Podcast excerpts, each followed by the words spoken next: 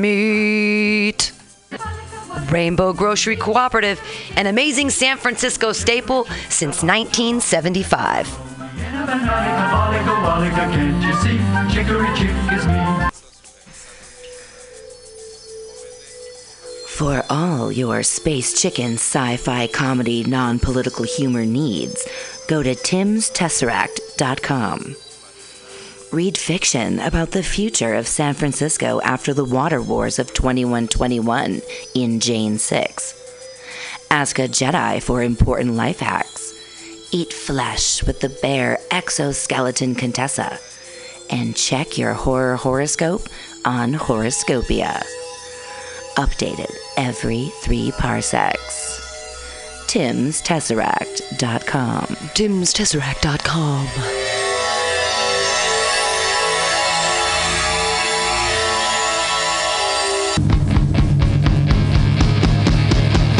want to be a comic?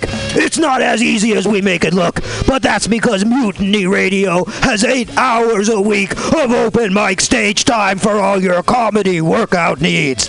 Strain those improv muscles every Sunday from 4 to 6 at Getting Sketchy with David Stolowitz. Press out those new jokes every Monday, 6 to 8 on Joke Workshop with 4 minute sets and 4 minute critiques from everyone Get positive by host Pam Benjamin. Pump those dick jokes every Thursday, 7 to 9 with True Hustle Thursdays. Hashtag THC. That's hashtag THC. T. You want more open mics?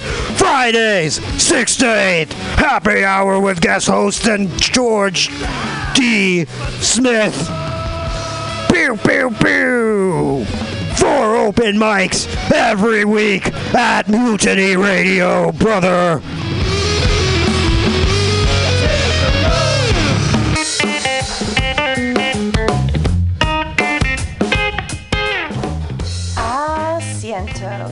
After work and take a seat at Asiento, a great place to meet friends, have delicious tapas and drinks, and relax with your neighbors. Located at Bryant and 21st Street in the Deep Mission, Kitty Corner block from Mutiny Radio. Come and get a drink during the comedy festival and enjoy happy hour pricing all night long with your festival ticket. A great neighborhood bar.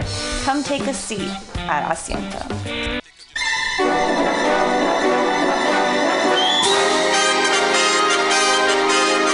The Roxie Theater is San Francisco's favorite nonprofit art house cinema, bringing you the best, coolest, weirdest, most thought provoking movies of the past, present, and future. Hands down, there is no better way to get your film fix than at this legendary historic theater.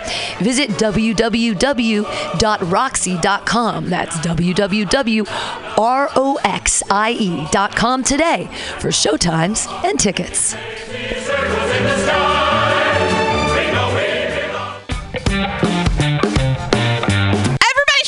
Mutiny Radio at mutinyradio.fm. It's a great place to listen to crazy things. Hey everybody, we are hanging out at Spark. This is the Sparkcast. Today is May 1st. It's May Day, everyone. Yay. We're at Spark here on 8th and Mission, hanging out for the Sparkcast. We're going to get started. We have some really great guests tonight. We have Coral Best out of San Jose. We have Kakuna Kalista Sinclair and Warhol Kaufman all hanging out tonight. We're going to be doing some great highlights here on the Sparkcast. We're going to be doing some story time from our guests, some highlight story time. We'll be doing a great product highlight tonight. We're talking about edibles tonight. Absolutely, we're going to be doing comedy highlights. We have a bunch of comedians with us. And we'll have our interactive game. Today it's called You Put Your Weed in There. I'm going to ask the audience what their favorite foods are, and then I'm going to tell them how to put weed in there. Because I've been working with marijuana since 1993. My first weed recipe was published in the Koala, UC San Diego publication. So some of you listening to this podcast weren't even alive then in 93, but we did all the work for you kids so that now you can.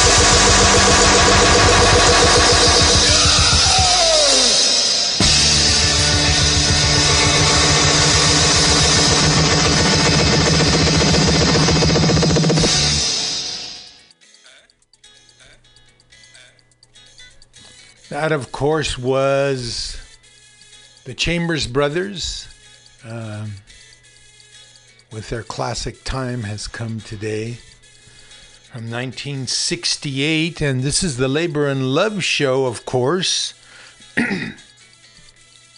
and I am the Bee coming to you from 2781 21st Street at our studio here on the corner of Florida and 21st Street where every week at 10 a.m. on Saturday morning, we bring you labor and love. Labor opinion, commentary, history, interviews, all by, for, and about working people. This is the show where we tell you how it is. We tell you that if one person gets a dollar they didn't work for, someone else worked for a dollar they didn't get. But we tell you if you don't have a seat on at the table, at the negotiating table that is, where you work, you can bet that you are on the menu. And finally, never but never let anyone into your heart who is not a friend of labor. And when I say labor, I mean you. This is the Labor and Love Show where the labor meets the road. We started off with the Chambers Brothers. Uh, originally a band that came from Louisiana. Um, we'll talk a little bit more about them later. That was a monster hit for them in 1968. And isn't it sad that it's just as relevant, maybe even more so today than it was at the time it was first recorded? Chambers Brothers, time has come today. What do we got for you today on the labor beat? Today is the 19th of May, and on this day, 1925, I want to say, 1925, was born one Malcolm Little, who went through various changes as he grew and developed, known to people as Malcolm X. We're going to talk about Malcolm X today. Malcolm. Can I just call you Malcolm? Radio labor, as always, with our World Labor Report. Labor beat, we're dealing mostly with teacher strikes. Another one now, ladies and gentlemen. What's it been? West Virginia, Oklahoma, Arizona, for heaven's sake. Now, North Carolina. North Carolina, which is the state where Ms. Nikki Haley was the governor up until a short time ago, and she's taken over now as U.S. representative to the United Nations, and she raised eyebrows, got some real liar's points. This is a classic of double talk that the Israeli government has shown such restraint. The other day they shot down 60 unarmed people. The Israeli government has shown such restraint. No other nation would show such restraint as the Israeli government. Imagine, imagine if the people in Gaza had been armed. 40,000 people demonstrated. And Miss Haley says Israel showed restraint. At any rate, there's a teacher strike in her state coming up. Another really damning story about the NFL and its treatment of its cheerleaders. We've got working class history about the slave trade and the revolution against slavery in Brazil. And somehow the Pentagon has misplaced $21 trillion. Yes, you heard that right. 21 trillion, y'all.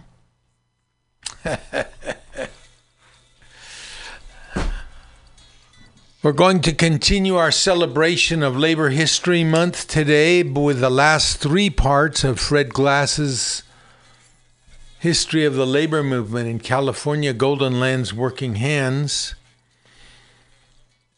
But uh, let's play some classic working man, working people's song.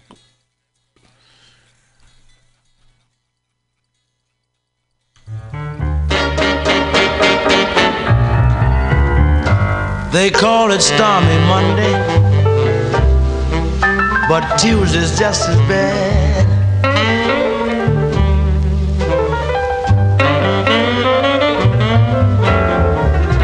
They call it Stormy Monday, but Tuesday's just as bad.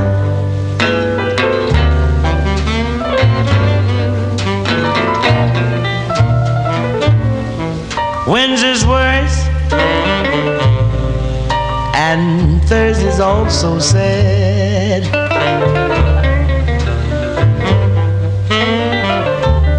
Yes, the eagle flies on Friday, and Saturday I go out to play.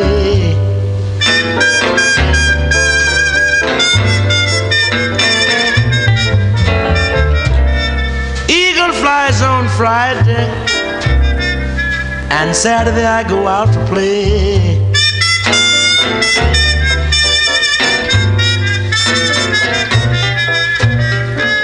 Sunday I go to church, then I kneel down and pray.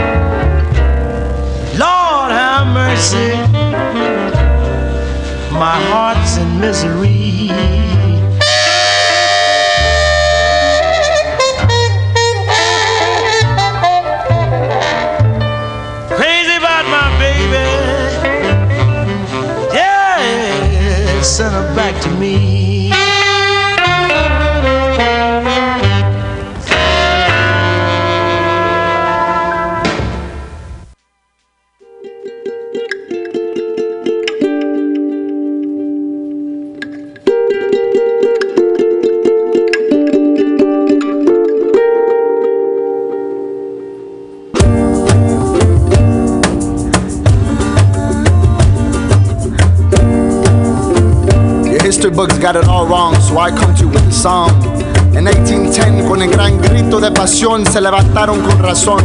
Black and brown fighting together on a day I'll always remember. And el 5 de mayo con el grito de gallo, black, white, and brown bleeding together on a day I'll always remember. Cause really, it hasn't been that long, so just in case Katt Williams had you guessing, let me kick y'all down with a little history lesson.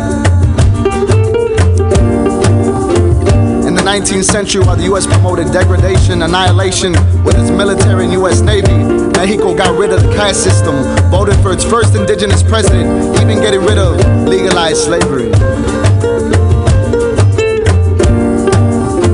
The Underground Railroad also ran south, which led black folks to freedom, with Mexico right there to receive them. 1910, it was Mexican men with Pancho Villa and Zapata fighting for tierra, libertad y techo, with Adelitas on the front line with bullets across their pecho. In the year 1946, it was the Mendez family that fought against segregation in schools. Because before that, they treated us like fools, pushing us out into gangs, wars, and drugs. And then they get pissed off at us when we become Crips and Bloods, Traviesos, Zootsuiters, Pachucos, Folkloristas, punks, bomberas, jaraneras in the heat, jaraneros with the bomb as beats, talking about what's really going on in the streets. In the 60s, in the streets of Oakland, California, Black Panthers organized for answers. Young lords in New York fought against wars. The Stonewall Rebellion remained true for the rights of the LGBTQ. AIM, who was down for native rights with no shame in their game. Brown Berets in LA learning how to fight and doing what's right. In the campos of California, Filipinos were the first ones to lay down the boycott, screaming in solidarity, Isang Bagsak, one rise, one fall. You come for one, you come for all. And today, Arizona and Alabama, they don't play, carving out racist laws like it's made out of clay. I stand with Emmett, Trayvon, Oscar, and Bell, with my mentor Mumia up in the cell, telling you I'd rather be blind than to stay quiet on a day while my people are hunt down like prey.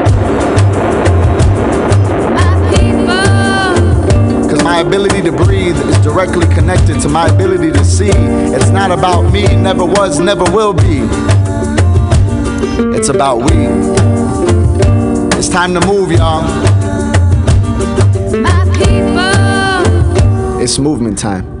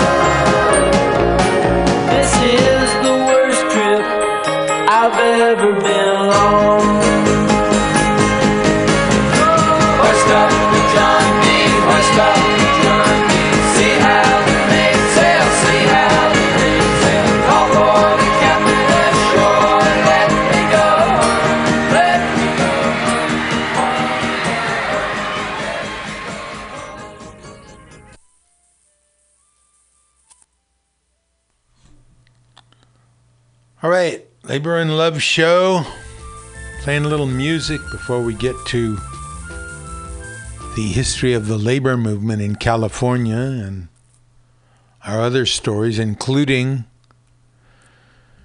the birthday of Malcolm X. We had uh, last one was the Sloop John B, a work song from the 19th century about a, uh job that goes awry recorded, of course, by the Beach Boys. Before that, we had It's Movement Time by Las Cafeteras, a band that formed uh, many years ago in in and around Cal State Northridge when the Chicano movement was in one of its iterations. The band is still together. And uh, T Bone Walker with Tuesday's Just as Bad, the Working Man's Blues. They call it Stormy Monday. Okay, well, let's take a look at some of the stories that we referenced when we started out. Um, I'm especially it's especially interesting the teachers strike in North Carolina. Now this is popularresistance.org. Google is suppressing this site. This is one of those tweaks that uh, are affecting our, our access to news, especially news about po- popular movements. And here's how it goes. Ilana Novick is the writer, and it's from Truthdig. 20,000 teachers stage a school walkout in North Carolina on Wednesday, demanding better salaries and more money for education. 40 school districts canceled classes in what the New York Times reports is the first walkout for teachers in that state. North Carolina stood 39th nationwide in terms of public school teacher pay in 2017, and teachers' wages have fallen by 9.4%. That's almost a tenth of the value of your check in real terms. Spending on the same over the same period, spending on public schools here has dropped by 8%. Classic austerity formula. Beat the hell out of it, things like education, other public services. You underfund them, you turn around and accuse them of being inefficient, and you hand the money that was meant for the schools or for other public services over to private corporations. With the myth that these things can be done better by a company. At the same time, by cutting spending on education and on teachers' salaries and on the salaries of support workers at school who are often just as important as teachers. You weaken the teachers' unions force teachers to spend money out of their own pockets. I was a teacher for 34 years and I always worked a second job. In my case, it was I was lucky enough to get a job in a union that sets up and tears down the trade shows in San Francisco, which is big, big business. So, both the low pay and the lack of resources have taken a toll on teachers' morale. And here's another teacher reporting a 26 year old named Caitlin Davis, who teaches fourth grade, told The Guardian, it's not fair because it takes away from the energy that I have to put into teaching. I have to work other jobs. North Carolina is the sixth state where teachers have staged walkouts, if not full fledged strikes, in 2018. Starting with West Virginia, the strikes have been concentrated in red and purple states, particularly states with years of both state budget reductions and tax cuts that have decimated funding for education, not to mention teachers' pay, their health care, and retirement benefits. Teachers swarm both the state capital and their own towns, wearing red as a common Twitter hashtag and rallying cry.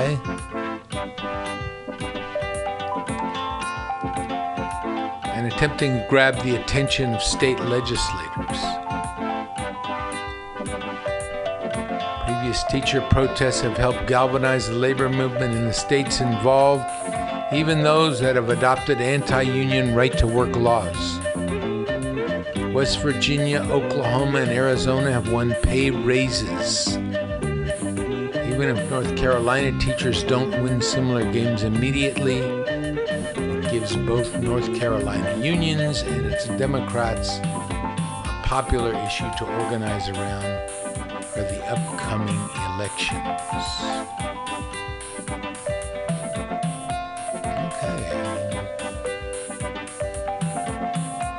This is out and out.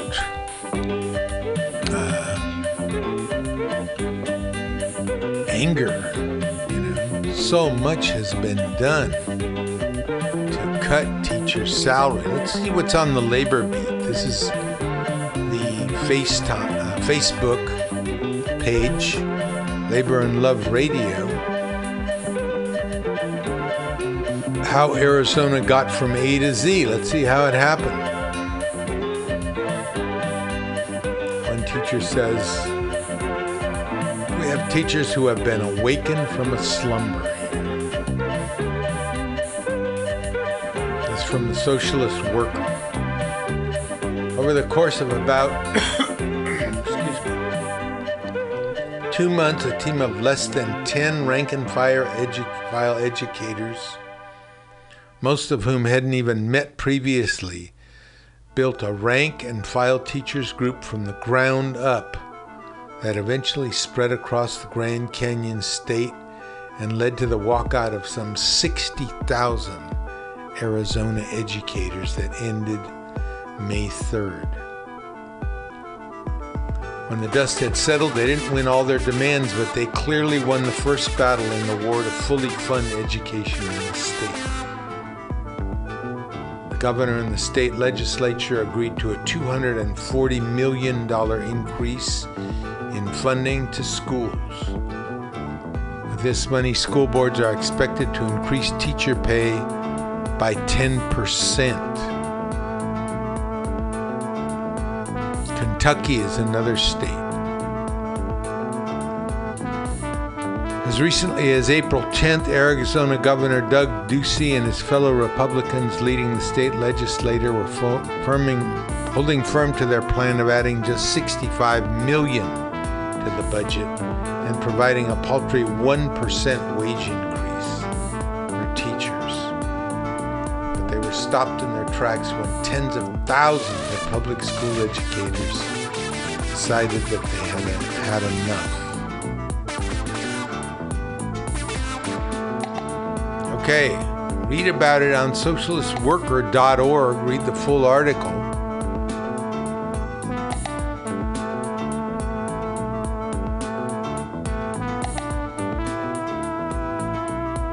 Okay, now this this one comes from the Guardian as well. It's an exclusive about how white right-wing groups wield secret toolkit to plot against U.S. unions. And what these groups have done is organize to go door to door, in some cases, to convince workers to refuse to pay dues by dropping out of their union. And the villains here are the Koch brothers And Betsy DeVos uses a secret toolkit to encourage members to quit. What are they so scared of? Why are they willing to spend all this money, all this money, to attack unions and try to actually try to do away with unions? What's the problem? The problem is that unions are people working together who are not under the control of a boss. These are people who obviously have been thinking for themselves and who want to organize themselves to make their lives better. Do pay raises and and uh, safety provisions every 15 seconds a worker dies on the job or from job related conditions those safety initiatives come from employers is your employer just out of nowhere going to hand you a fat pension a lot of the pensions that were set up now are not funded at all because the people who set them up lost control of them. Employers have control of them. And so they just don't fund them. And then when it t- comes time for workers to collect their pensions, the money's not there. Amazing. Here's a sad one. This is uh, this is Toys R Us. Toys R Us. I mean, it's one of the wonderful places to go when you were a kid, right? Because it was dedicated to kids. Now Toys R Us is closing. Toys R Us workers across the country are losing their jobs. This is what happens when you have a system that allows private equity firms to destroy profitable businesses and throw workers out on the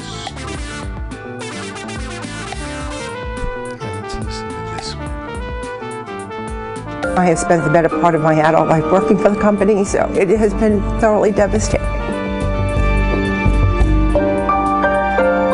30,000 Toys R Us workers 30,000 workers are losing their jobs. The whole company is going to liquidate. Now, my understanding is that financially Toys R Us was actually doing fairly well. Is that the case? Yes, they walk away with all this money, and hardworking, loyal, dedicated people are left with nothing.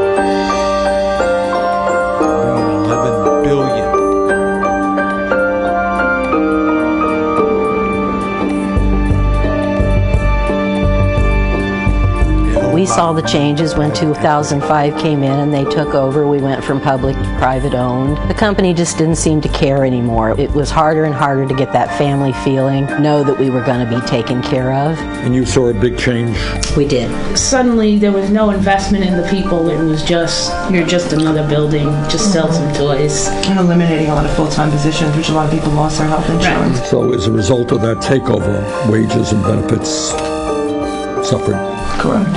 The liquidation started in February, and we kept saying, well, what's the severance? What's the severance? Every week, they were working it out with the bankruptcy judge. And then we were more than halfway into the liquidation, and that's when they let us know that we were getting nothing.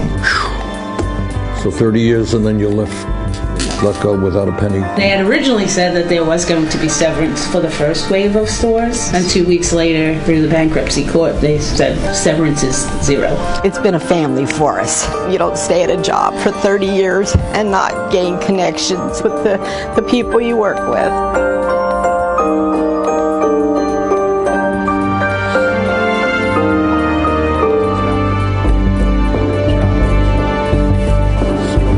People that have been there for so many 30 40 50 years now they're sitting around looking like well what else am i going to do? I want to be able to know that in some way my future is certain. And with the way that retail is looking right now it's kind of frightening. I want to be able to put my, my whole self into a company but then it's like how can i be excited for the future when people have spent their 30, 40, all of their lives with a company, and then in the end, stuck like, well, what do I do now? And making a very important point, and that is when people on the top treat working people with such contempt, people are going to say, why am I going to do my job? Why am I going to go the extra mile, right? Why should we? We're going to get double crossed. And that's a vicious circle.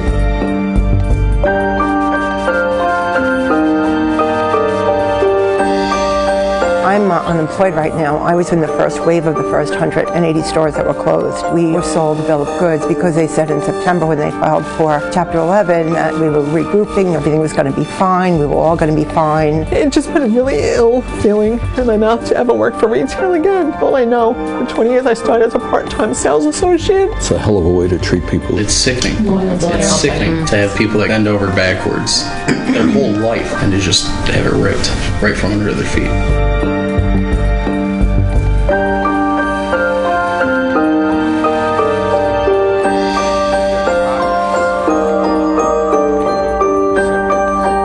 Does this company, these two companies, walk away with $470 million and live with themselves? Well, that is the question. I think you know it better than I do, that their concern is not for the people who built the company, hmm. People who work at the company. You are just numbers on a piece of paper. People are like, oh, retail is such an easy job. It's they just stand around, smile, and that's not it. We give you guys the experience. We we put our all into making sure that you're happy, your kids are happy. We just want something to show for it. We work hard. I've um, gone on two job interviews, but neither one of them offered health insurance, which is a, a deal breaker for me. I have a husband that has some health issues. This is a tough time for you all. I know. What you're doing is sharing your experience. And there are people who are going to watch this, they're going to start nodding their head because they're going through the same experience. You're not the only people. We didn't think anybody really wanted to hear our story, so I appreciate everybody's support and can only hope for the best.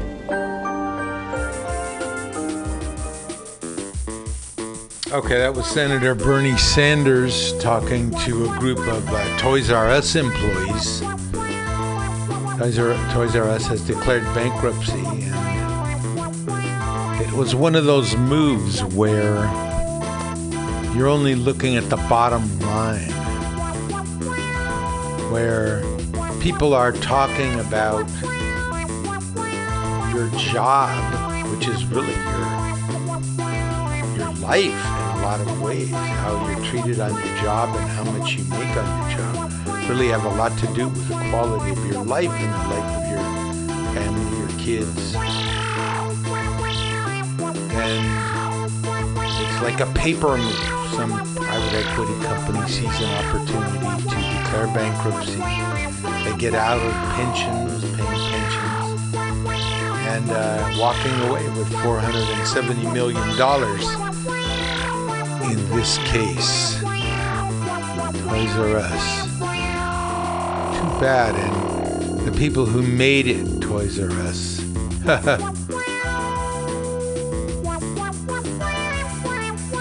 okay, let's talk about the Washington Redskins.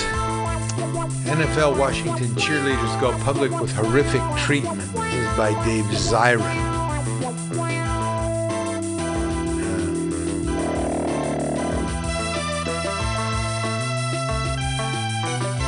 In a bombshell expose written by Juliet McClure for the New York Times, Washington cheerleaders have gone public about their treatment by team officials.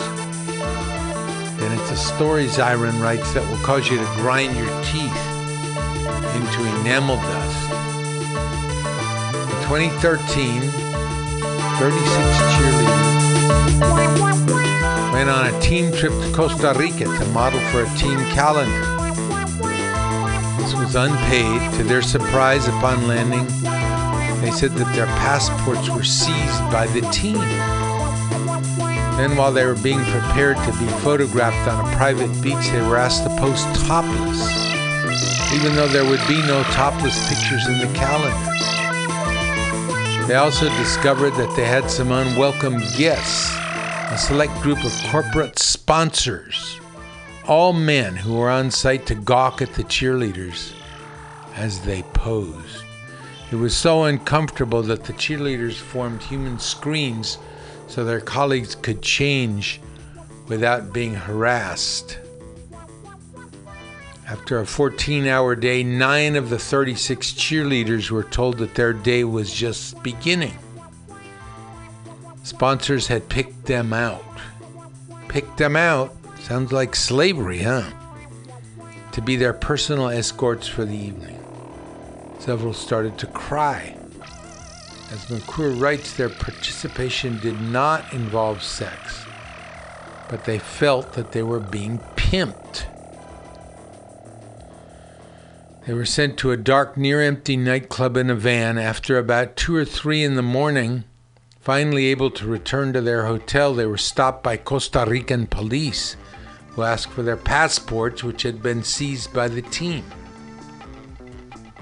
They were treated like sex workers until they were able to prove otherwise. Look for it on Edge of Sports, Dave Zirin's column. And he concludes with this The treatment of cheerleaders in the NFL is a disgrace. There's an easy answer. They can pay them decent wages and cover them with basic labor protections. I think the league has enough money to do that. that the league has not accomplished these modest goals speaks volumes about Roger Goodell's leadership and his league. The answer is not to abolish cheerleading, as some have suggested. it's a union for these workers so they can collectively bargain for what they deserve. Now, people say this why don't we just not have cheerleaders, right? But the attitude that produced this problem is still there. And that attitude is using people, people's work, people's time, people's, people's lives to enrich someone else. Dave Zirin, Edge of Sports. Check it out.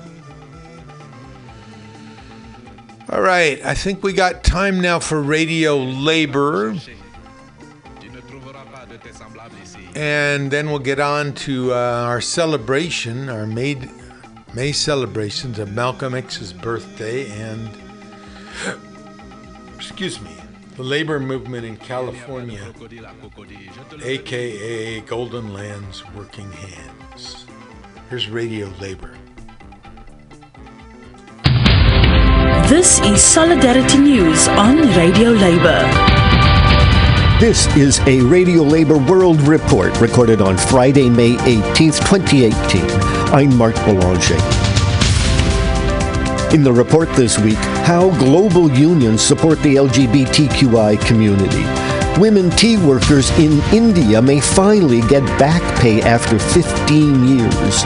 Labor takes the EU Commission to court to support social dialogue. The LabourStart report about union events around the world and singing with pride, bread and roses. This is Radio Labor.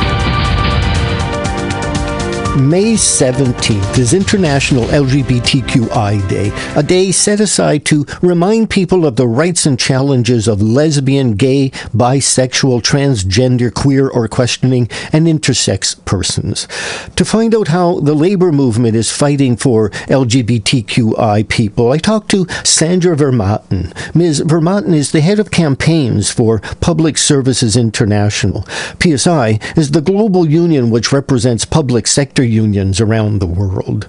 I asked Ms. Vermuyten first why a labor organization like the PSI fights for the rights of LGBTQI people. Well, of course, PSI defends the rights of, of all workers, irrespective of their cultural, racial, or sexual identity. We think that every person has, has a right to express themselves in the way they are. It's their human right, but it's also about, especially as public service workers, to both integrate those values in the way we provide services to people, but also inside our trade union movement. So this is really for us a very, I think, would say, an intrinsic part of our work. We think that a, a union that defends LGBTQI uh, workers is a progressive union, and that's the movement, a trade union movement that we stand for. I know it's a vast and complicated issue, but what are some of the major challenges faced by LGBTQI people in the workplace? Well, of course, I think the first one is that still, even today, a lot of LGBTQI people hide. I mean, they stay in the closet, they hide their orientation because of fear of retribution, fear of being uh, discriminated against. So they can never really be honest about what's really defining their life in a, in a certain way. Then, once people actually know that they are, that they have a, another sexual orientation, they, they can actually get very much discriminated against, of course. I mean, that there are many different forms of discrimination. In some extreme cases, it can lead to suicidal ideas or even to suicide, violence at work. And besides that, just a lack of uh, recognition for, I would say, for the family status of people. I think that's not a healthy situation. So those are the kind of issues that we have to fight against and that we have to make people aware about that it's not okay to, that we have to provide an environment that is inclusive, that is, and uh, that recognizes the right uh, of everybody to happiness without any difference in terms of who it is that they share their life with. What do trade unions do to help LGBTQI workers? What is it that trade unions do? In the first case, of course, collective bargaining. So integrating uh, LGBTQI workers' rights in collective bargaining. So uh, recognition of same-sex relationships, of fighting against discrimination against those workers at the workplace. We think is very important. At the same time, also ensuring representation of these workers within our organizations and leadership speaking out against discrimination, but also for diversity in favor of diversity as a as actually as an as an added value for our movement. I think is very important.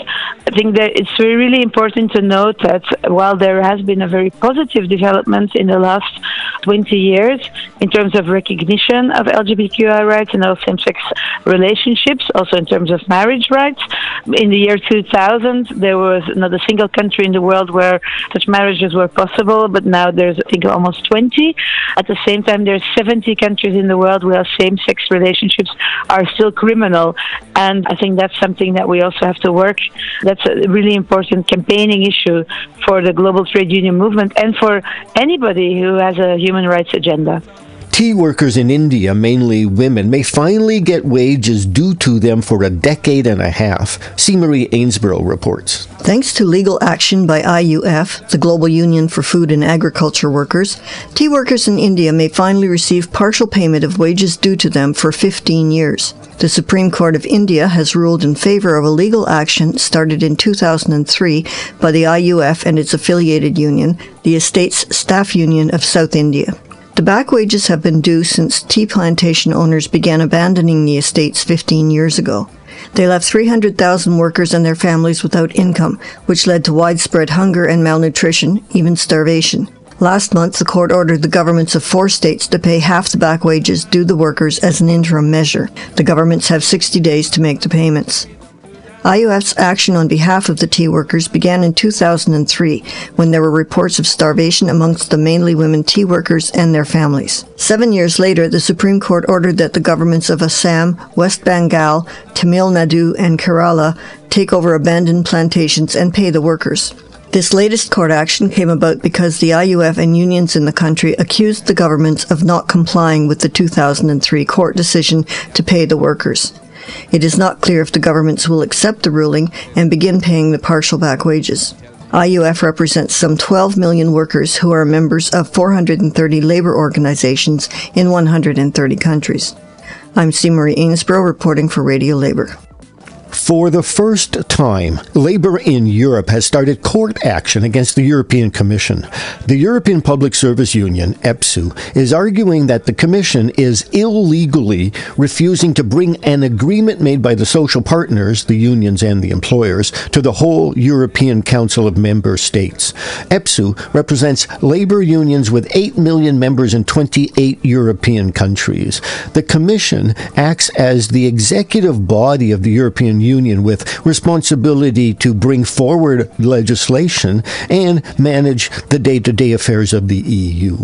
I talked to Jan Willem Goudriaan about the situation. Mr. Goudriaan is EPSU's General Secretary.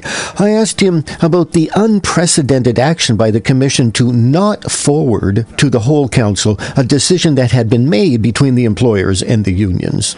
Yes, indeed, it is unprecedented because it's also the first time the European Commission is refusing to bring forward a social partner agreement upon the joint request of the social partners, that means the employers and the unions, to the Council for a decision.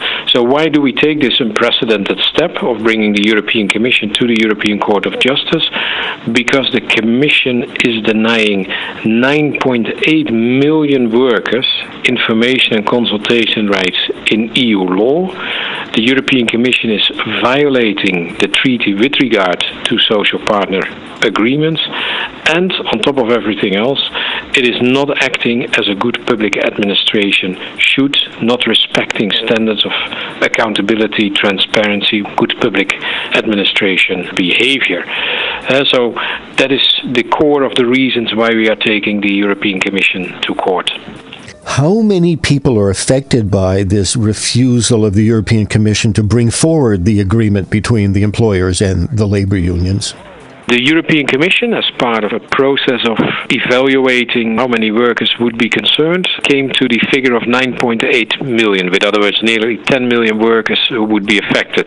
So it would affect somebody who works in a tax inspection office, somebody who's a clerk in a in a governmental agency, uh, a cleaner who's employed by a government, by a ministry, receptionist, and so on and so on, and all the other many jobs there are in public uh, administrations.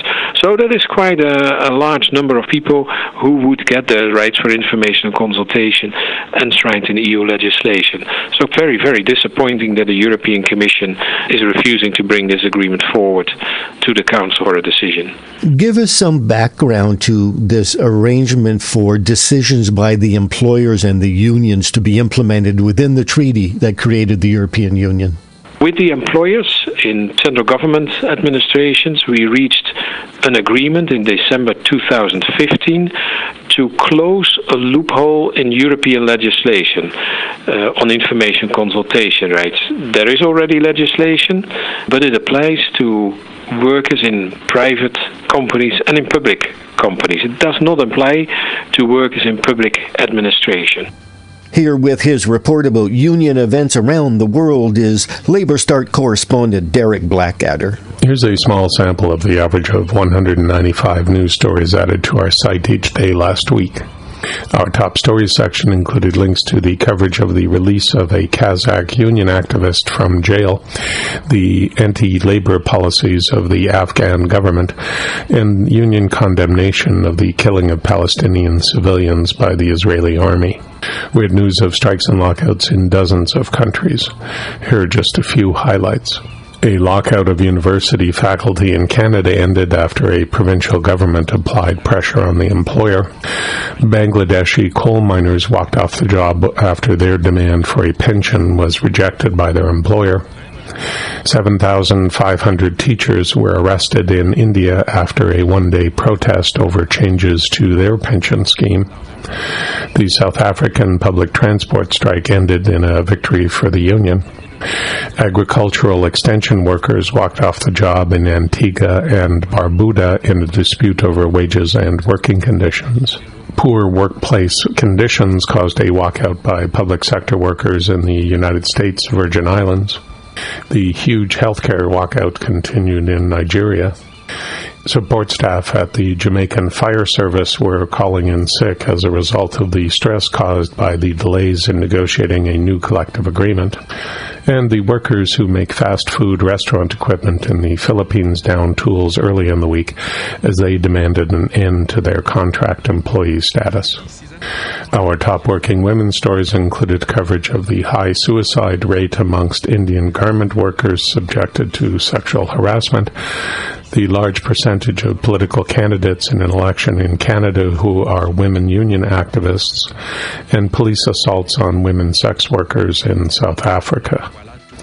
The Health and Safety Newswire rerun in cooperation with Hazards magazine carried stories to hundreds of union websites around the world about the protests by miners demanding safe workplaces in South Africa, where 33 mine workers have died so far this year, a safety strike by American truckers who deliver beer, and the increase in workplace violence faced by Australian retail workers.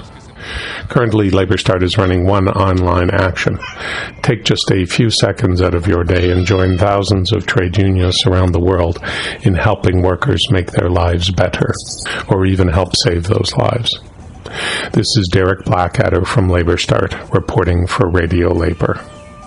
Hopefully, the cat uh, wasn't too noisy, but that was Bogart. A victory! Victory to the miners!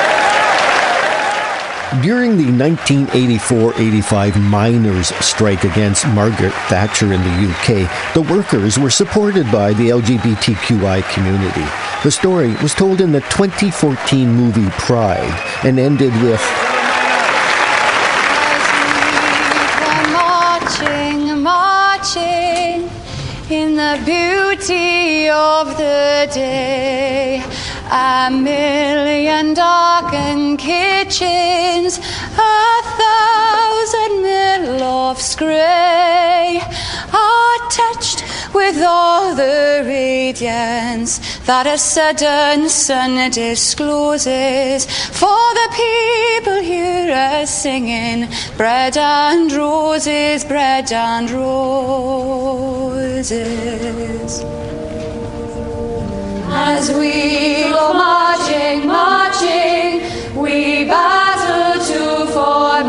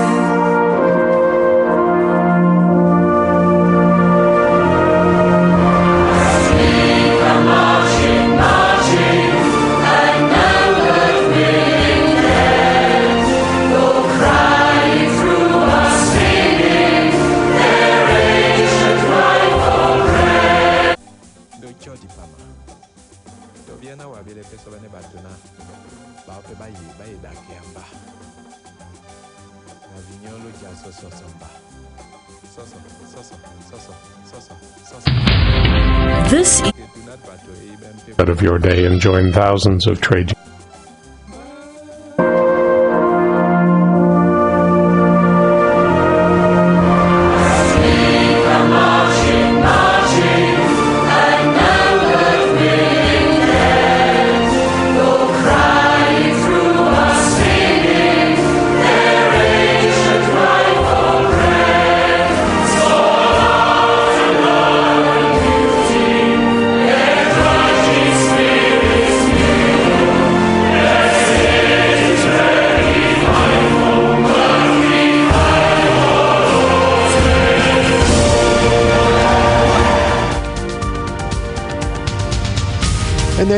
International labor news you can use. I'm Mark Belanger.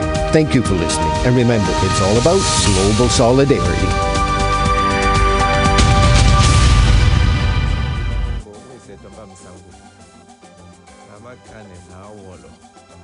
Okay, that was Radio Labor reporting about labor actions all around the world.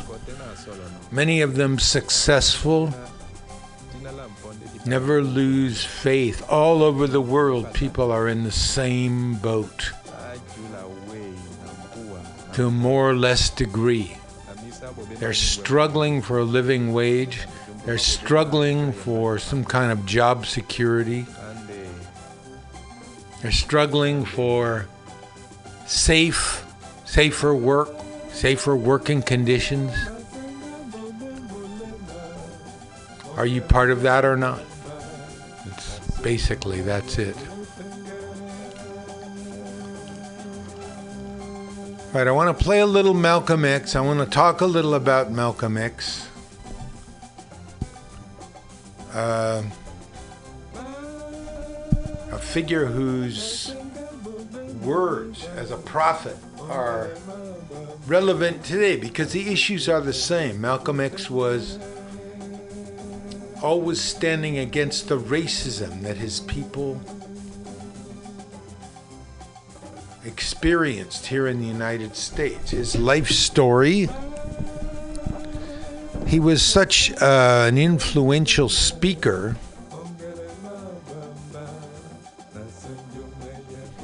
because in his life he embodied so much of the experience of African American people.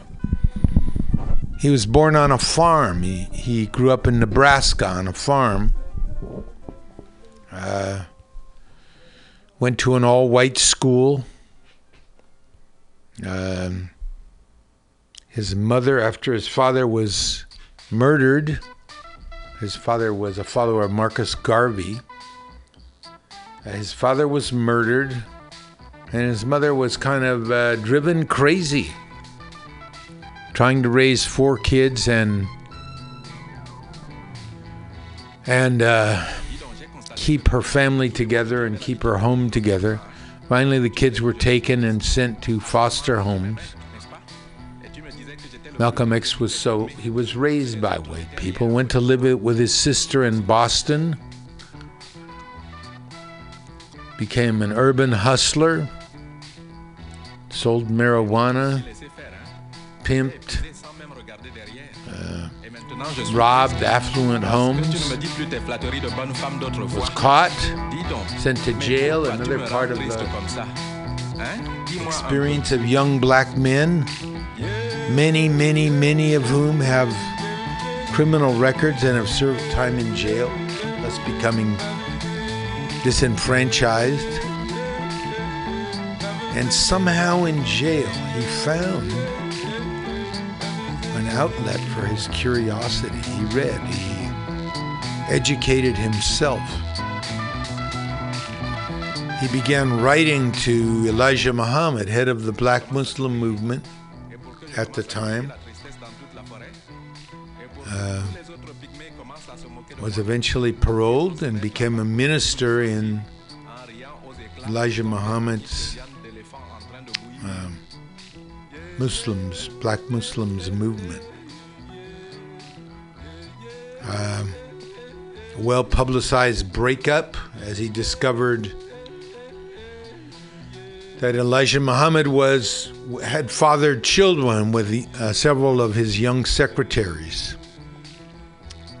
Um, Malcolm split with the movement, started his own Islam based movement, and tried to join it to the larger movement for social justice and Islam all over the world. And he was murdered by police. Police, maybe uh, the Muslims, maybe other people conspired to kill him. Here he is talking about police brutality and mob violence. So if you want to investigate something, find out why they stopped building Harlem Hospital. There were people in Harlem fighting hard for a long time to get that hospital built. Had a hard time getting the white man even to start it. Then when they finally started on it, and there's nothing you need in Harlem more than a hospital, because you're sick, and you just got cut, or you're just getting ready to cut someone else. And we needed that hospital. So all these people had a brain brainstorm. They got up there and picketed and demonstrated, and the white man took away all the workers, stopped to work. And someone said earlier this afternoon, they're still being paid and the hospital is not going up. Your money, the money you pay out in taxes, is, is paying the white construction workers who are sitting at home doing nothing. This is some brainstorm that someone got off the track on. When they tried to stop the construction of the hospital in Brooklyn, couldn't stop it. Because that hospital is for white people primarily, and you are not going to stop construction where the white man is to benefit. The only thing you're going to stop is something right here in Harlem. But what really stopped the work up there, too many of y'all was out there, and the white man is free to you. Long as the line up there was, uh, CORE originally started the picketing, and there were more whites picketing than, than blacks. Nobody was worried. Plus, they started picketing on a cool day, and our people don't come out when it's cool. It was on a Wednesday, I think, and it was cool. And then on a Thursday, everybody came out there. They weren't demonstrating, but they came out there as spectators. And when all these black people, uh, as spectators, began to stand there and watch, they were afraid because they knew that with the picketers uh, picketing, any little thing could happen. And even though you don't want to integrate, if the white man started beating some integrationist heads across the street, you couldn't stand there and watch it. Your nature wouldn't let you do it. And this is what would make you explode. He knows that. So he stopped the building of the hospital, but they have not been successful in bringing a halt to any other construction in the city of New York outside of Harlem. So if they really meant good, they could have stopped that building over there in uh, Brooklyn. Fact, you can bring a halt to all the construction in New York City if those preachers are really for real. All they got to do is take all their congregation and take them down to Times Square. Tie it up. Now, I'm not talking Muslims aren't going to do this, but go and do something. And don't care what it costs. Don't care what the penalty or the price is. When you know you're right, you're right. And if you're not willing to go all the way, don't even start. Get on out of the line. Get on out of the battle. And that's another reason why we don't picket with you. As Reverend said, we're not nonviolent. We have demonstrated. We pull a demonstration. But when we demonstrate, if you ever see us fall out in a demonstration, we are ready to die or we're ready to see that someone else dies. I don't mean no turn the other cheek. This is the only reason that we don't become involved in these nonviolent demonstrations. It's not fair to walk up to a man nonviolently and he got a club in his hand. You're out of your mind. So you should check and find out what started, what stopped, who is behind. And one of the leading men I saw out that day, out there that day, was a white man named Herbert Hill. Herbert Hill is the labor secretary for NAACP. Now, Herbert Hill, a white man holding a top position in the NAACP, can come to Harlem and stop the building of a hospital that's for the benefit of black people, if that white liberal really has your welfare at heart, let him go downtown and stop some of these other construction sites. And until these white liberals, white people, who call themselves liberals, can go into their own neighborhood and stop construction, don't let them come in Harlem and start telling you what to do. No, when you want, if, if they want some action, you give them some action. And you'll bring about a change in your whole, in the entire direction of your program and of your struggle, and you'll get a job done. We want every black man and woman to have freedom, the freedom to accept or reject being separated from the slave master's children and establish a land of our own. And uh, this is what he says. Give all of us freedom of choice. First, give every one of the 20 million black people in this country an opportunity to hear the truth. Let them be taught the truth about the white man and the truth about the black man. Let them be taught, taught the truth about God and the truth about the devil. Let them be taught the truth about heaven and the truth about hell. And once they know the truth, then give them a chance to make a decision. But don't take this poor, dumb, deaf, and blind, ignorant, brainwashed so-called Negro and ask him what he wants. He doesn't know what he wants. And because he doesn't know what he wants, he tries to integrate with a blue-eyed wolf. Don't you know anytime you see some sheep trying to integrate with wolves, those sheep are sick. Those sheep are out of their mind. And a sheep got more chance with a wolf than you got integrated with a white man. Why, a wolf can't be as hard on a sheep as the white man has been on you here in America.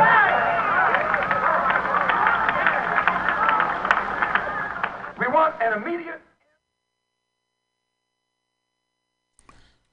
Malcolm X hitting all the bases. The racist role that unions played in that situation in Harlem. The lack of real education for young black people. The idea that white liberals could save you. The idea that Harlem, because you live there, is your neighborhood. Far, far, I don't want to say advance of his time, but let's say timeless. So it's true, the uh, union movement, in, in many cases, historically, was racist. It was a way of white people either taking work away from other communities or keeping other communities out. and unable to establish themselves in unions. We're going to hear about the 50s now, though. In the 50s, people in California, workers in California, joined together cross culturally, cross racially, to organize public sector unions. Part 8 of Golden Lands Working Hands by Fred Glass. political party. It is a way of life, an evil and malignant way of life. It reveals a condition akin to disease that spreads like an epidemic. And like an epidemic, a quarantine is necessary to keep it from infecting this nation. Anti communism was a union busting tactic, in my view, which divided working people, which divided uh, unions, which divided union leadership, which weakened the union movement greatly.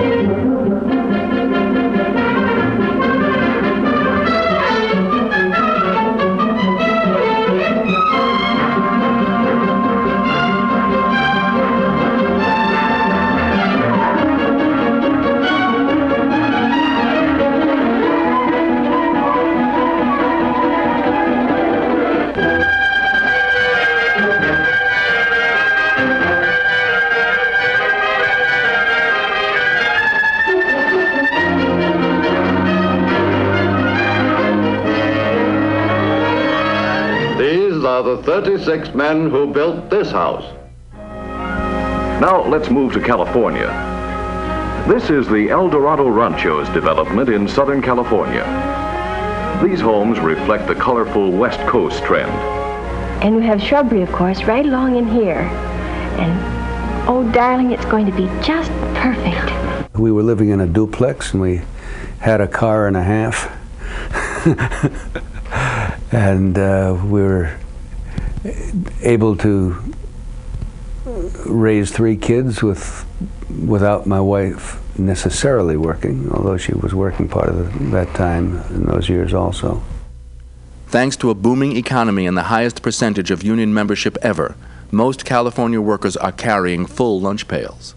I think by going to work at Sears Roebuck and being in a union, then I first of all had control of my job and I could have some security. These workers take home more in their paychecks, more with which to buy the products of America's expanding production.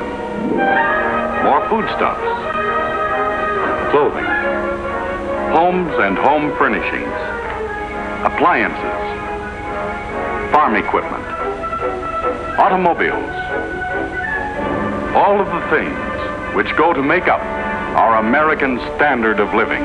But in addition to that, I could start looking at other cars. Three weeks ago, we bought another Ford, the new low-priced custom line Victoria. Isn't it stunning? Dave has it all to himself, and I now have the ranch wagon all to myself. It's a whole new way of life. In the midst of the unprecedented prosperity, some new words enter the political vocabulary McCarthyism, red baiting, HUAC, Cold War. Of course, uh, then they uh, started that Cold War and the communists. They used that uh, House Un-American Activities Committee. They used that to smear people. The communists have been, still are, and always will be a menace to freedom, to democratic ideals, to the worship of God, and to America's way of life. Have you ever been a member of the Communist Party? I'm framing my answer in the only way in which any American citizen can frame his Then you answer denied- to a question then which you- invades his, absolutely invades Then his you right. denied to, you, you refused to answer that question. Is that correct? Down in Hollywood, uh, Jerry Fielding, he was the band leader, the musical director for the Groucho Marx show. Uh, I had two friends of mine. He hired them. They broke the color bar down there because you had a color bar where they were all white musicians. Two of my friends, Jerry Fielding, hired them. What happens? The House Un-American activities. They called him up before them. He lost his job with uh, with the Groucho Marx show. It isn't just Hollywood facing the anti communist investigations. The federal government moves against immigrant labor leaders suspected of communist sympathies. It attempts to deport Longshoremen's Union president Harry Bridges four times in the 1940s and 50s. In the case of Luisa Moreno, cannery workers' union leader, it succeeds, returning her to Guatemala. Jewish immigrant Joe Springer, who rose from the sweatshops to become a leader in the Los Angeles Ladies Garment Workers Union, is blacklisted and driven from the garment industry. His oldest boy is beaten in school for having a communist father. The anti communist attack reaches down into the union rank and file, too. I found that just being an active, having an activist orientation put me under suspicion of being a communist. I then began suffering a good deal of unemployment, and it was time to move out of the area. I had no, no alternative. I had read a book as a 10th grader by uh, Dalton Trumbo. And I went to hand the book report in, and the teacher told me that she couldn't take it. I had no clue why. I mean, this was, I guess, about 1953. And then, whack! He found that books may have facts, ideas in them to help people get along together in this troubled world. So he went to work on the books. He went into the libraries and the schools, and he took the books he didn't like. He took those books and he made a big scrap heap, a great pile of books, and he danced around them singing a song that went like this. To suppress the expression of truth in a lesson, there's nothing so good as a book burning session. So, in line So the teacher made me promise that I would tell no one because she could get in a lot of trouble. People were scared to death of being labeled communist, and for good reason. People were being thrown in jail, they were being blacklisted. Where did this Red Scare come from? Since the 1917 revolution, the Soviet Union had resented its system, which it called socialist, as an alternative to American capitalism. Although many labor activists did not consider the USSR to be socialist, since workers lacked democratic control over the system, tens of thousands of well meaning people joined the American Communist Party in the 1930s and 40s because it seemed to offer a solution for workers poorly treated by capitalism in crisis. After World War II, the international competition between the United States and the Soviet Union translates into something else at home. A former vice president of the United States warns Inevitably, the Cold War means a colder war against labor and progress in America. the idealism of communist activists is now proposed to be equivalent to treason. There is no doubt as to where a real communist loyalty rests. Their allegiance is to Russia, not the United States. This Red Scare helps to pass the Taft Hartley Act of 1947, which makes organizing tools such as mass picketing and secondary boycotts illegal and forces union leaders to sign an oath declaring they aren't communist. I went through some pretty hard times within myself. You know, would I would I sign a loyalty oath if it meant my job? In the prosperous 50s, relatively few working people get excited by an anti capitalist message. Unlike in the 30s, the economic system seems to be working again. Communist influence in the labor movement, a force to be reckoned with for 20 years, is reduced to the margins. More importantly, the Red Scare casts a chill over all labor. Our union was thrown out of the CIO, and we were an independent group for a period of three years. It got people so they didn't really reach out like they should to help other people, and it became sort of a more of a compartmentalized society. The communists are not the largest group of people left standing on the affluent society's doorstep. Government spending in the defense and aerospace industries, mainstays of the Cold War economy in Southern California, keeps unemployment from sliding back to depression levels. Still, not everybody who wants a job can get one. Uh, I'm John Q. Public. And what do you do? Nothing. What? I'm unemployed. Impossible. Nobody's unemployed. I haven't got a job. I've been laid off. You're a healthy soft spot. Like Secretary of the Treasury Humphrey said, a few soft spots are healthy. Congratulations. But I haven't got a job. There was not much visible poverty. Matter of fact, when I was uh, urged to come to that area, I was told, time it's time to come to California where everybody has a swimming pool. everybody didn't have a swimming pool, but you couldn't see the kinds of ghetto poverty that you see that we we knew in New York City, and you you couldn't you couldn't see any great or obvious divisions among neighborhoods unless you looked. And while these walls will never need protective painting, they can be painted if the owner should ever desire a new color scheme. You had uh, discrimination in housing. You'd go down, uh, you'd see an apartment for rent, a sign, you'd go there, they'd tell you, well, I'm sorry, it's just been rented. A white couple would go right behind you, and they would rent. I became um, a dropout in high school because in the eighth grade I wanted to be a nurse, which meant an academic course. And the um, counselor, a Mrs. Murphy, called me in and, and asked me why had I filled out the form for, form for an academic um, course. And I said, because I wanted to be a nurse. And she said, what makes you think that anyone as that anyone who's sick wants anyone as black as you to take care of them? The uh, employment agencies were in cahoots with the employers, and they even had a code system. 53 um, designated the Jews, so it would be no 53s. And if they were talking about the Negroes, which is what we were, they were called then, and are now called African Americans, their number was 99s. So they would indicate no 99s. I took a civil service test for elevator operator, and I went down in civil service. I went down there, and the lady that I was interviewing, oh, you don't want this job.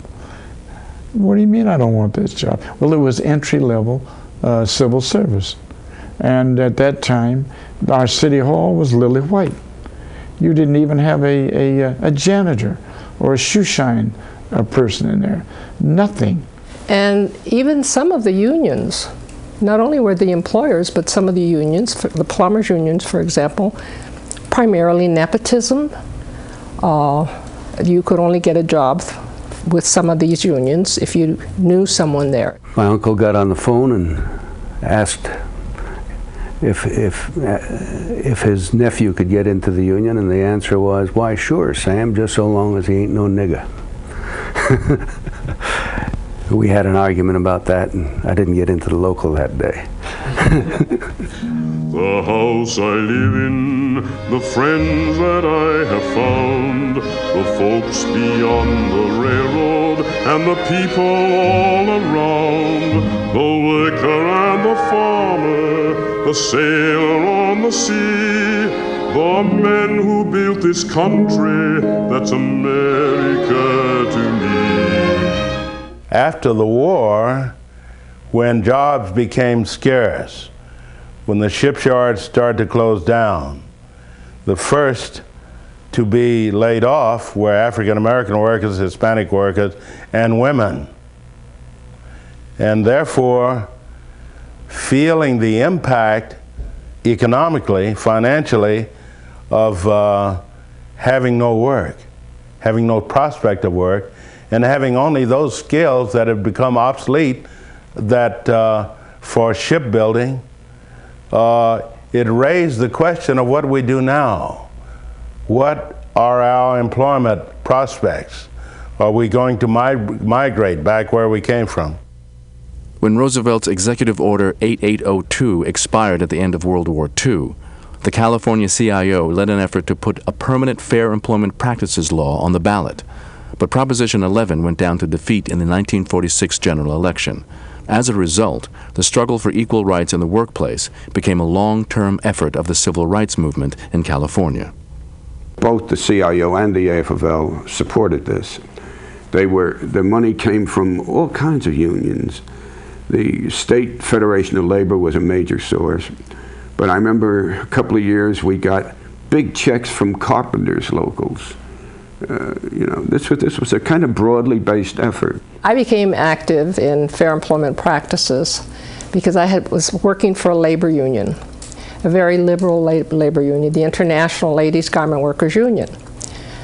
And um, they emphasized the need to work in the community. Laborers Local 300 was an organization uh, representing laborers, that is, those individuals who did work such as hod carrying, ditch digging, loading and unloading of boxcars. Local 300 felt that the FEP struggle was central to what they did.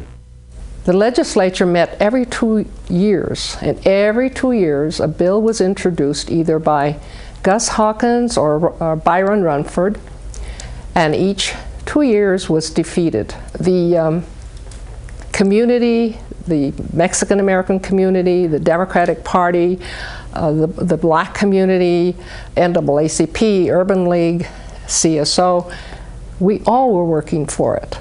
I remember very clearly the support given by Jewish workers to uh, the Fair, Fair, Employment Practices uh, movement.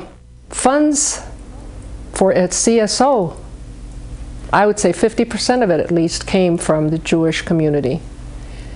Um, you, you fight discrimination at every level because if you don't fight discrimination at every level, at some point it's going to come to you too. The house I live in, my neighbors white and black. The people who just came here are from generations back. The town hall and the soapbox, the torch of liberty. A home for all God's children, that's America to me. The state AFL and CIO federations set aside the jurisdictional disagreements and work with community groups to create local fair employment practice coalitions. Each year, the local committees grow stronger. I uh, started participating on weekends in something called the Fair Employment Practices Committee of Florence Avenue. This street was the dividing line between what is now called Watts and downtown Los Angeles. And uh, African Americans lived south of Florence Avenue and hardly ever crossed it. And uh, they also could not get jobs on Florence Avenue. It was an all-white dividing line. I uh, did such things as picket. I uh, passed out leaflets. I discussed the issues with uh, people on the streets. We were picketing the especially large commercial enterprises for the purpose of asking them to hire employees on a non-discriminatory basis. In 1955, labor and community groups formed the California Committee for Fair Employment Practices. C.L. Dellums is a natural choice for statewide FEP chairman, as a leader in both labor and civil rights organizations. And that was a, a logical thing uh, because CL was also head of the Brotherhood of Sleeping Car Porters on the West Coast. As the coalition grows, the legislation moves steadily closer to becoming law. 40 to 50 organizations send representatives to meet each year in Stockton. Then Dellums would lead them to Sacramento to lobby for passage of the FEP law. Those of us in the grassroots could not pass laws. We were not legislators. Those in the legislature could not or did not wish to, and it wasn't their style or their function to get out on the streets and pass out leaflets. So therefore, we supported each other. Despite progress, by 1958, a Fair Employment Practices Act had still not passed, leading Dellums to note, Nobody ever believed in discrimination, so you wonder how it lasted so long and is still here. Then the FEP forces receive a hand from unexpected quarters.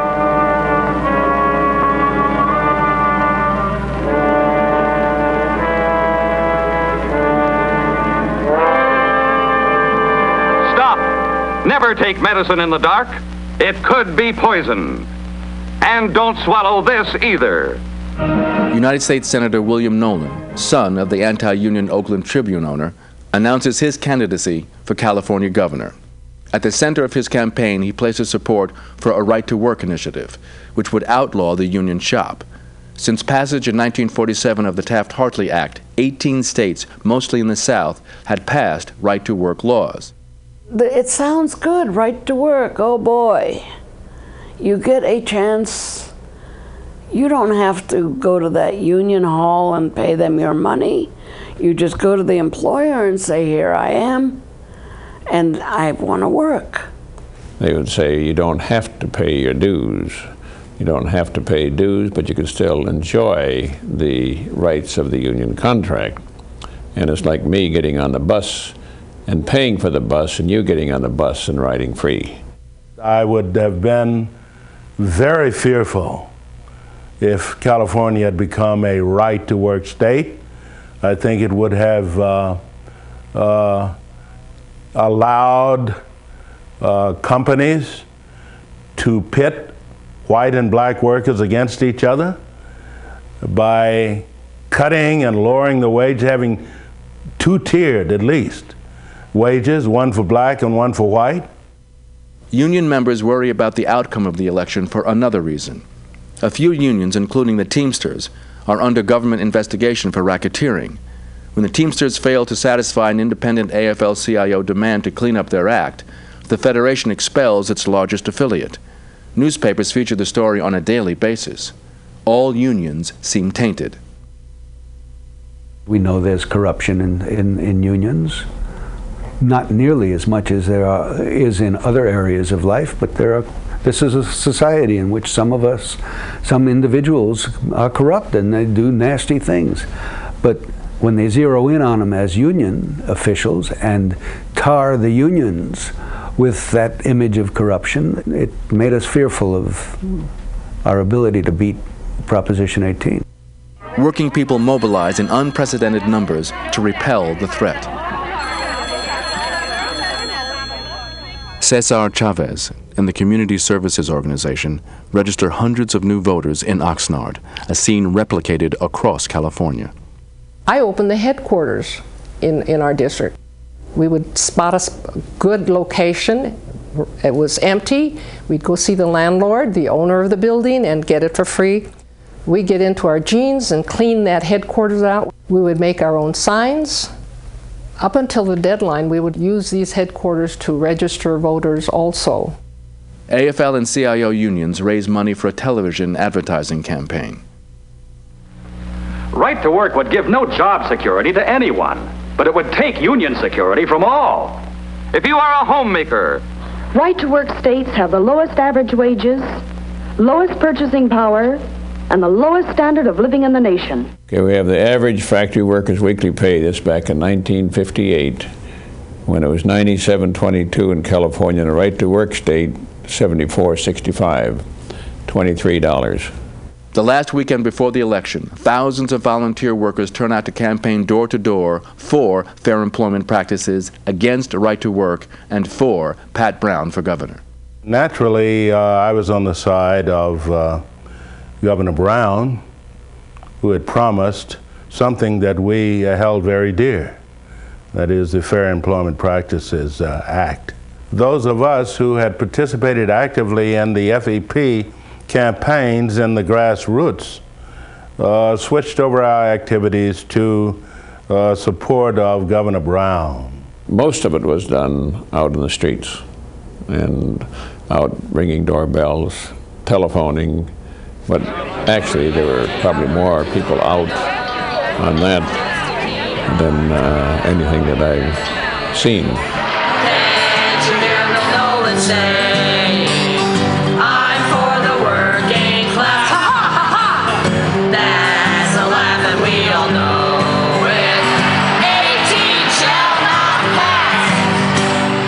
And as I recall, Governor Brown won that one, didn't he? And that felt good for uh, a lot of us who had gotten somewhat used to losing campaigns that were good causes, but we often lost good causes.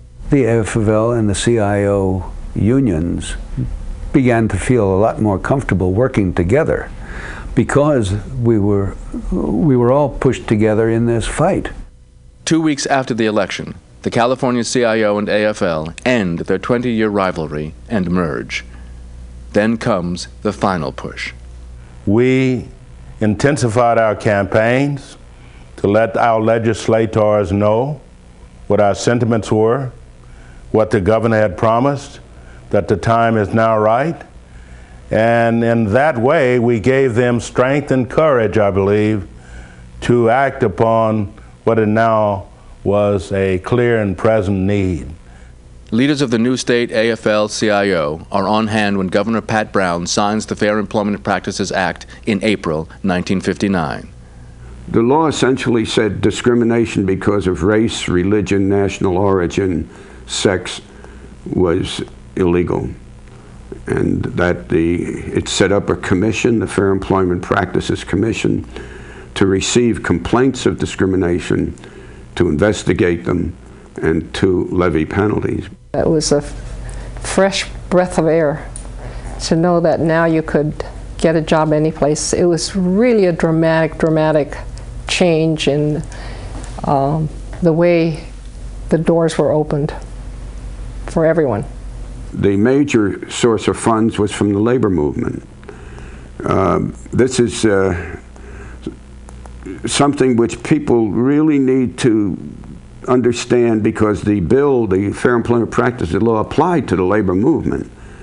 They, were not escaping the impact of the law. Before the FEP, FEP uh, which came in in 1958 59, we had separate and segregated musicians' unions not only were we separated from a standpoint of the membership, but also the, uh, the employment was segregated. Then, after the FEP, our musicians union, we merged. We became one. Uh, and uh, then after the merger, then the employment started to open up we had to support Pat Brown as strongly as possible in order to beat Bill Knowland and the right to work law. And that meant that uh, unions and, and individuals who may not have wanted to embrace the issue of FEPC found themselves fighting on the same side and brought people with common interests together to do a job that resulted in us being able to clean their clock.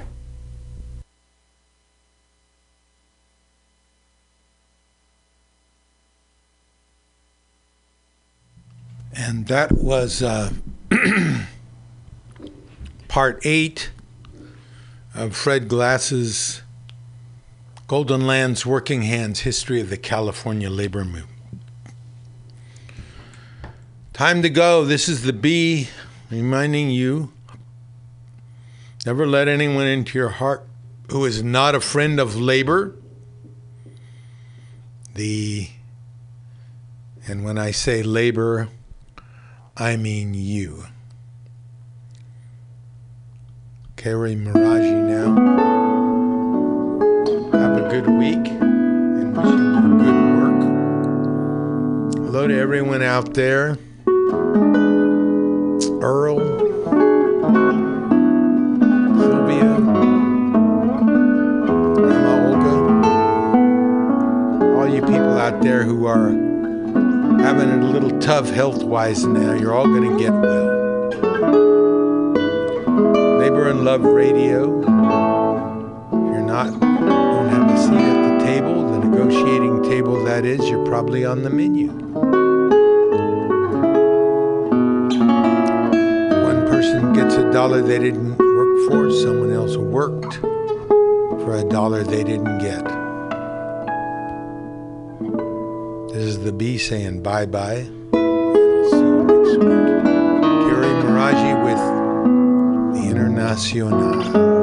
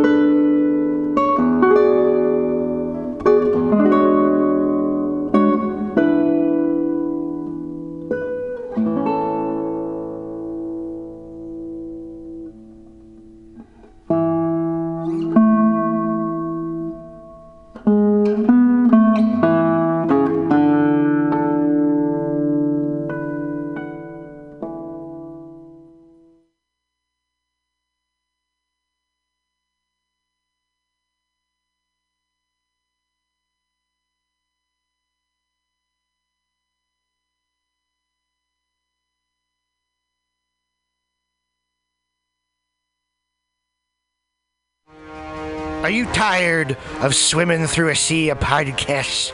Are ye on a raft without a paddle? Well, gather around me, sea dogs, and get aboard me pirate ship as we set sail for the seas of MutinyRadio.fm. From there, you can captain your own pirate ship as you sail through over 44 different shows for all of your listening pleasures. They've got live comedy to small business advice, LGBTQ friendly to sports, vinyl to gutter punk. Mutiny MutinyRadio.fm has the best programming the internet ocean has to offer you. I bet my peg leg on it, or I ain't scurvy shit-faced McRat.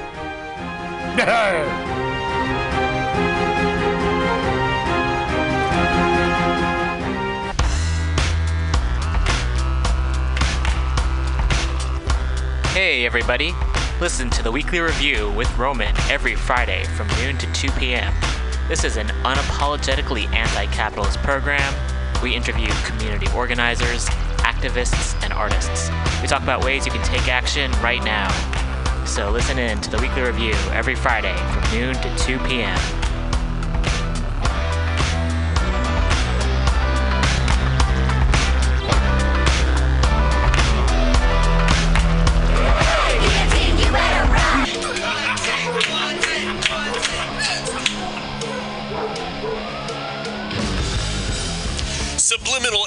brings you visual and auditory mind control. For the best graphic design, physical merchandise, and live music promotion, go to www.subliminalsf.com and check out their hilarious t shirts and super cool bands at clubs and bars all over the Bay Area. Subliminal SF creates amazing flyers, posters, and design for every need. So go now www.subliminalsf.com and experience what this wonderful local business has to offer.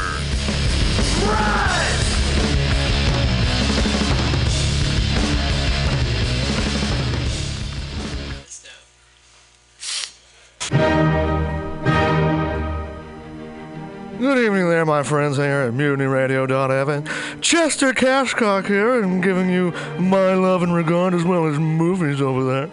And uh, I just wanted to let you guys know that anytime I go swimming in my vault of rare coins and piles and piles of filthy cash, I can't help but listen to Pamtastic's Comedy Clubhouse every Friday from 8 to 10 p.m. I mean, if anyone who knows anything about comedy knows that Pamtastics books the best of San Francisco and beyond's underground comics.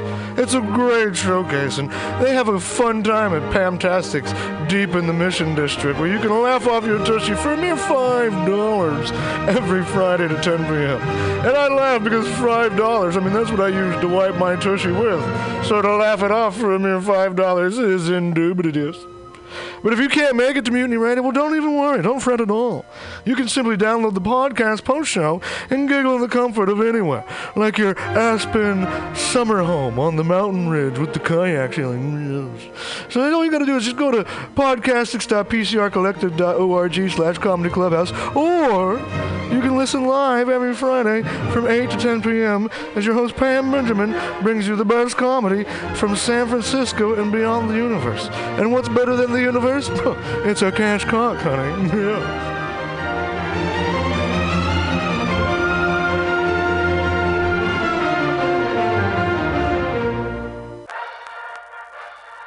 Well, hello, boys and girls.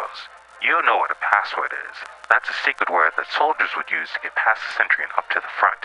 Well, here's a password that gets you up to the front in all the right places. It's cannabis energy. It seems the faster you go, the more cannabis energy you need. So if you want to win, you have to have lots of cannabis energy. And the swellest way I know to get it is just by using Green Army Skincare. Boy, they're just cram full of cannabis energy. There are more cannabis energy units in one lip balm tube than you use circling the base 10 times or when you ride your bike 4 miles across the city. And it's fast acting. Why, no sooner that you apply some balm to your mouth or pain areas, you practically feel the new strength in your muscles. And what's more, Green Army Skincare is a good, wholesome product. They're made with body nourishing cannabis and other natural ingredients.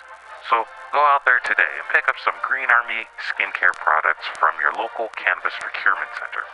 Join thegreenarmy.com.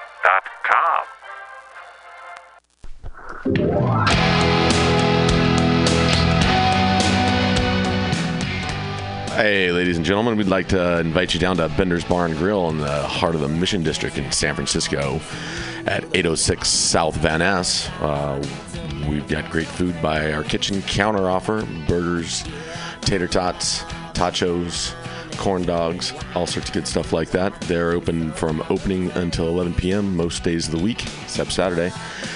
Uh, every Saturday night, we've got live rock and roll, some of the best local bands in San Francisco and touring acts as well. Come on down, 10 p.m. Rock and roll, only night of the week. We have a $5 cover charge, always five bucks for live rock and roll. We're open from 4 p.m. until 2 a.m. Monday through Thursday, Friday, Saturday, Sunday, 2 to 2. Come on down, have some drinks with us. We've got Whiskey Wednesday, Tequila Tuesday, and we've always got the Steve McQueen special shot of bullet bourbon and a can of California lager for 8 bucks. Come down and enjoy our patio. It's open uh, in the afternoon, not really in the evening, but a lot of good folks hanging out back there. Come on down, give us a shout.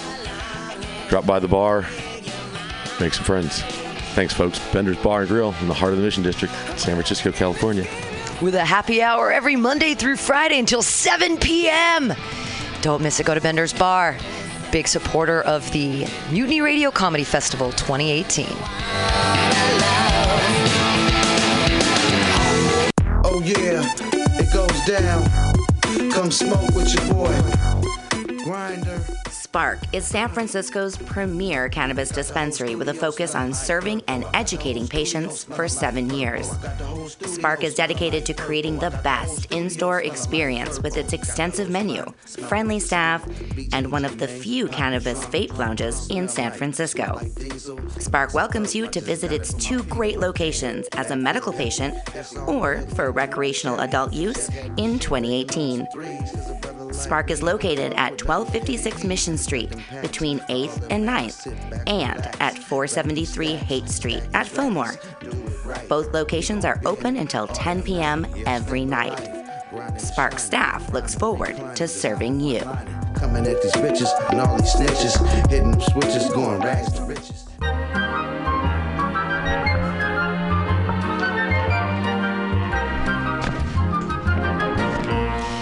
Rainbow Grocery, a worker owned and operated food cooperative located at 1745 Folsom Street in the Mission District of San Francisco. Let's hear what locals have to say about Rainbow Grocery. Their bulk section is dope AF. I love their their variety of cheese and home decor items, uh, and this of unique items that you can't find anywhere else. Their cheese section is insane. I love Rainbow Grocery because it's the number one grocery store to shop at when you're having a potluck and need to fulfill